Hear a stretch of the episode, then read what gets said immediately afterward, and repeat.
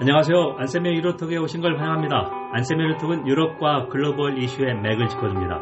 유럽과 세계 그리고 우리를 되돌아봅니다. 일주일에 한 번씩 여러분을 찾아갑니다. 국내 청취자 여러분 반갑습니다. 안쌤의 유로톡 241회입니다. 자 이제 11월도 다 가는데요. 진짜 마무리할 시간입니다. 청취자 여러분들 어, 건강 잘 챙기시기 바라고요. 오늘은 국제관계학과 17학번 어, 남학생과 남학생 두, 두 명하고 같이 제작하게 됐습니다. 그래서 작년에 두 번이나 출연했던 소영준 학생하고 동기인 이근홍 군입니다. 자, 근홍이가 먼저 국내 청취자한테 본인을 좀 확실하게 각인시키게 소개를 좀 해주세요. 네, 저는 울산 살고 있는 24살 이근홍이라고 하고요. 어, 제가 좋아하는 거는 야구를 좋아하다 보니까 롯데 팬으로서 야구를 좋아하고 있습니다. 롯데 누구 팬이요? 저는 롯데 옛날에는 롯데 막 가레시아 있을 때는 가레시아를 좋아했었고 네. 지금은 이제 이대호를 좋아하고 있습니다. 어, 이대호 좋지. 알았어. 자, 형준이는 작년 두 번이나 나왔고 올 초에 이 자랑스럽게 언론에도 나왔어. 우리 선생님하고 유로톤단. 그때 스- 친구들 반응이 좀 어땠어? 아, 네, 그 동네에서 아, 네. 소영준이 뉴스에 나왔다. 이렇게 소문이 퍼지면서 네. 동네에서 조금 잘 나가게 되었습니다. 어, 그래서 이제 술, 술 한잔도 사고 그랬어, 그러면? 네, 술 한 잔도 사면서 네. 유럽의 정치에 네. 대해서 제가 네. 교수님의 의견을 좀 더해서 어. 제 걸로 좀 만들어서 어유 좋지. 해봤습니다. 그리고 네. 우리 형준의 사는 부산 해운대 그 스타가 됐구나. 그지? 네, 우리. 박수 한번 쳐주자. 야. 그래, 그래. 그래. 그럼 반갑고 이 형준이하고 근홍이가 어, 17학번인데 제 수업을 꾸준히 들었습니다. 그래서 이제 군대도 마치고 왔고 이제 1, 2년만 지나면 졸업해서 나는 이제 사회인으로서 직장 생활할 친구들이고요. 어, 열심히 하고 있습니다. 그래서 오늘 우리가 준비한 게 유럽의 위드 코로나가 괜찮지 않다. 왜 그럴까? 자, 그래서 우리는 무엇을 배울 수 있을까? 그런 얘기인데요. 자, 그럼 내가 먼저 형준이한테 질문할게. 유럽에서 7월 정도부터 위드 코로나를 실시했는데 뭐가 지금 문제입니까? 네, 현재 전 세계 신규 감염 사례 중 약 3분의 2에 해당하는 190만 명이 유럽에서 발생하고 있습니다. 응. 그러니까 독일의 경우는 6만 명의 신규 확진자가 나오고요. 하루에 6만 네, 명. 하루에. 네. 근데 오스트리아의 경우는 수만 명이 이렇게 나오고 있습니다. 그렇죠. 그러니까 어느 정도 예상은 했었는데 독일의 6만 명은 1년 전, 그러니까 2020년 11월 그때 3차 유행할 때, 2차 유행할 때보다 더 많은 숫자입니다. 그러니까 문제가 되는 게 백신까지 맞았는데 오히려 더 많다? 백신 맞기 전부터 좀 이상하잖아요.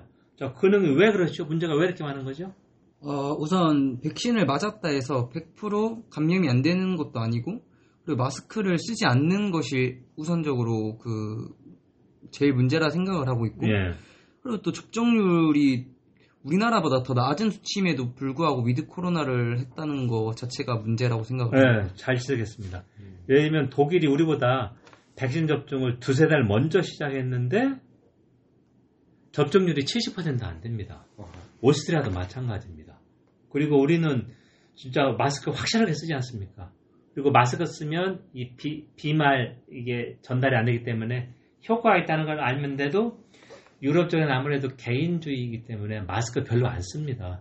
예를 들면 영국이 7월 19일을 자유의 날이라고 해서 제일 먼저 위드 코로나를 했는데 이 사람들 웬만해서 마스크 안 씁니다. 그러니까 우리하고 상당히 차이가 있죠. 자 그렇게 볼 수 있고 어 그러면 두 번째 질문은 먼저 어, 근홍이가 나한테 한번 해보세요. 이렇게 그 유럽은 다시 위드 코로나를 봉쇄 정책을 하는 그런 식의 방법이 있는데 이런 식의 방법이 드- 어느 방법이 있는지 예, 예, 좋습니다. 자, 오스트리아가 독일보다 훨씬 심해서 2021년 11월 22일, 그러니까 이 방송이 11월 20, 11월 30일에 나가니까 일주일 전부터 어, 최소한 열흘 기준으로 전면 봉쇄를 단행했습니다. 그래서 전면 봉쇄라는 건 뭐냐면 유럽이 작년 봄에 단행했던 건데요. 집에서 3km, 5km 내까지 못 가고 꼭 필요한 거, 그러니까 하루에 한 차례 개 산책이나 슈퍼만 갈 수 있습니다.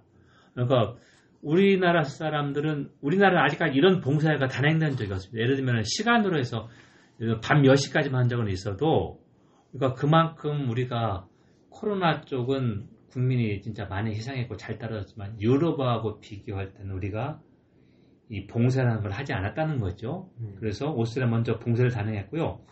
독일도 지금 하루에 6만 명이니까 작년 백신이 발, 개발되지 않았을 때보다 더 환자가 많아서 독일도 계속 제가 뉴스를 보고 있는데 봉쇄를 검토하는데 11월 23일 뉴스에서 뭐가 나왔냐면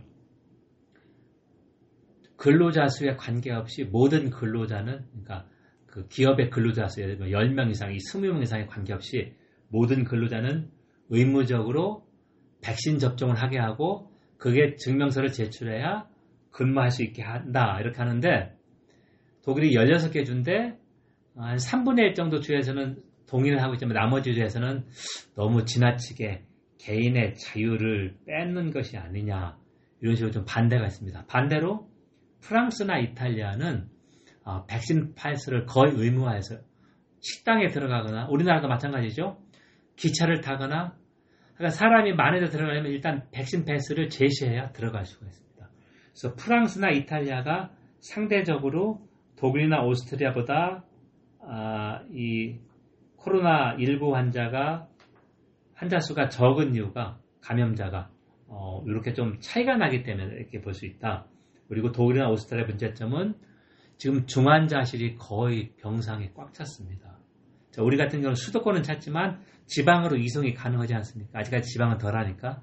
그래서 우리도 이제 어, 11월 말 정도 봐가지고 너무 이 위급 상황으로 가면 다시 어, 예를 들면은 그 자영업자 그 영업 시간을 제한이 들어올 수도 있는데 일단 어, 유럽 독일이나 오스트리아는 중환자실이 어, 포화 상태여서 어, 봉쇄 독일 같은 경우 이제 11월 30일 방송될 때는 어떻게 모르는데 봉쇄로 상당히 어, 가는 방향입니다. 자 그러면 음, 네, 그러면 이러한 사태에 대해서 이제 봉쇄 정책을 쓰고 있는데 예, 이제 그 국- 이제 국민들의 반발이 심해서 시위로까지 번지고 그렇죠. 있습니다. 그렇다면 왜 그렇게 국민들이 시위를 하는지 예, 예. 그리고 그 네덜란드의 유명한 로테르담이라는 그 항구 도시가 있잖아요. 독일도 마찬가지고 벨기에도 어, 이 사람들은 왜 자유를 침해하느냐 이겁니다. 그러니까 전염병 내가 걸려서 리스크를 안고 일하겠다는데 너무 이제 개인의 자유만을 강조하죠. 어, 그리고 이거는 좀 내가 볼 땐 좀 지나치다고 보는데 반대로 어, 예를 들면 독일이나 이런 쪽에서 어, 전염법 예방법에서 그동안에 없던 규제 같은 게 많이 도입됐거든요. 이제 그런 게 반대하는 사람이 많은데 제일 반대가 많은 게 극우 극우 쪽 사람들입니다. 극우가 이제 뭐냐면 그 정부 음모론 제기하고 예를 들면 그 엔티 백스라고 뭐냐면 백신은 아무 소용이 없다 음모다 제약회사에 이런 식으로 이 비과학적 과학적을 신뢰하지 않는 사람들 그래서 극우 쪽 사람들이 이 코로나19 봉쇄에 제일 많이 반대를 하고 있습니다. 자, 그러면 이 근홍이가 경제에 미치는 영향이나 그 우리나라에 어떤 영향 그런 거 한번 좀 질문해 주세요.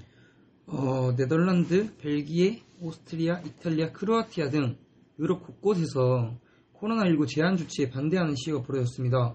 백신 패스라는 것으로 자유를 제한하는 정부와 자유를 원하는 시민들 사이의 갈등을 해결하기 위해서는 어떻게 하는지 그리고 이렇게 자유를 제한하게 되면 무너지는 시장 경제와 상권들은 어떻게 하는 건지 아, 진짜 좋은 질문입니다. 일단 이게 뭐 우리 산수같이 딱 몇 퍼센트는 예를 들면 개인 자유고 몇 퍼센트는 공동체에서 하기는 어렵죠. 어려운데 제가 볼 때는 코로나19가 사망률은 낮지만 젊은 사람한테는 전염률이 너무 높기 때문에 특히 계속해서 변이가 생기잖아요. 나도 이제 아시지? 내가 작년 3월에 한번 걸려본 사람 아니에요. 자, 그래서 그 진짜 어려움을 내가 몸소 체험했는데 일단 이게 전염성이 너무 높고 나 때문에 다른 사람이 피해가 생기면 안 되지 않습니까? 그러니까 힘들어도 조금 공동체 정신을 앞, 앞세워야 된다. 너무 지나치게 규제하면 안 되지만 일단 아, 이 뭐라 그럴까요? 봉쇄나 이런 거는 좀 따라야 된다고 보고요. 그리고 이 경제에 미치는 영향을 볼 때 유럽이 위드 코로나를 할 수밖에 없었던 것은 경제가 너무 마이너스니까 전문가들이 얘기를 듣고 접종률 이 정도면 이제 경제 활동을 해도 되겠다 해서 위드 코로나 하면서 경제가 좀 아, 그동안에 마이너스 성장에 좀 회복은 됐어요. 그런데 다시 이 독일 같은 경우 6만 명 넘게 하면서 경제에 또 마이너스가 가는 거예요. 상당히 좀 어렵죠. 너무 봉쇄를 하면 경제가 고꾸라지고 풀어서 경제가 좀 회복되는가 했더니 다시 감염자가 늘어서 경제에 마이너스. 진짜 참 어렵습니다. 그래서 아무리 전문가들이 어, 이럴 때는 좀 풀어서 할 수 있다 해도 정치인들이 결정을 내리는데 정치인들이 생각하는 것은 경제뿐만 아니라 어, 자기 예를 들면 그 정치인들이 제일 우선하는 게 재선이나 뭐 선거에 이기는 거 아니겠어요? 그러니까 정치인은 그것까지 고려할 수밖에 없기 때문에 아, 이제 유럽이나 이런 걸 볼 때 유럽이 우리가 선진국이라고 배우지 않았습니까?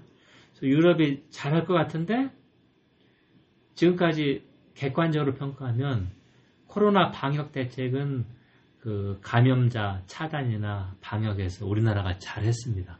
반대로 그 사회복지에서 예를 들면 소상공인 피해 지원 같은 거 있죠.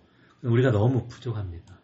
예를 들면 영국을 예를 들면 영국 유럽연합에 탈퇴했지만 영국은 재무장관이 돈 주머니를 쥐고 있어서 그 다음에 정치인입니다. 우리나라는 재무장관이 관료잖아요.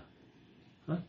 그래서 코로나19 같이 이렇게 제일 위기 때 돈을 풀어야 되는데 야당이 재무장관 이렇게 해가지고 재무장관이 야당 말을 듣고 있잖아.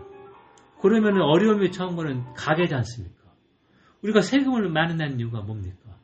이 어려울 때 정부한테 지원을 받으려는 거잖아요. 그래서 내가 볼 때는 소상공인이 더 지원을 해줘야 되는데 영국이나 독일 이런 쪽에 비해서 우리나라 소상공인 지원이 진짜 형편없습니다. 이거는 분명한 상황이어서요. 일단 우리가 방역은 잘했는데 강조하고 싶은 게 사회복지, 소상공인 지원은 그 우리 기획재정부에서 그래서 정부 말을 안 들은 거죠. 야당 말을 들은 거예요. 참 이상하죠? 왜냐면 정부 부처가 왜 정치인 말을 안 듣냐는 얘기죠. 근데 이게 쉽게 설명했습니다. 영국은 재무장관이 정치인이에요. 야심 있는. 그럼 자기가 돈을 많이 풀어서 코로나19 잘잘 됐다면 나중에 총리가 될 수 있는 거잖아요. 그렇죠? 근데 우리나라는 관료야. 관료는 예를 들면 보수 언론이 지원해주고 야당이 지원해서 왜 돈 푸냐? 우리 왜 뭐 저기 뭐야 이 혈세 낭비냐 이렇게 비난하잖아요. 근데 지금은 우리가 왜 혈세를 많이 냈습니까? 이 어려울 때 정부 지원을 받으려고 낸 거잖아요. 그러니까 이게 좀 상당히 난 문제라고 생각해요. 자, 우리 형준이는 선생님 말에서 어떻게 생각해요? 저도 그렇게까지 생각을 못했지만 말씀 네. 듣고 나니까 우리나라에 좀 문제가 좀 있구나. 그러니까 유럽하고 비교할 때 우리가 방역은 잘했지만 이 복지, 특히 소상공인 지원은 너무 부족해요. 너무 부족해서. 어.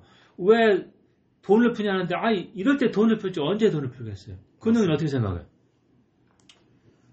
어, 우선 소상공인 지원금 자체가 너무 적다고 생각을 네. 하고 있고 지금 현재 우리나라 소상공인들이 코로나로 인해 가게 문을 닫은 경우가 되게 많기 때문에 그렇죠. 거의 1년 동안 닫았어.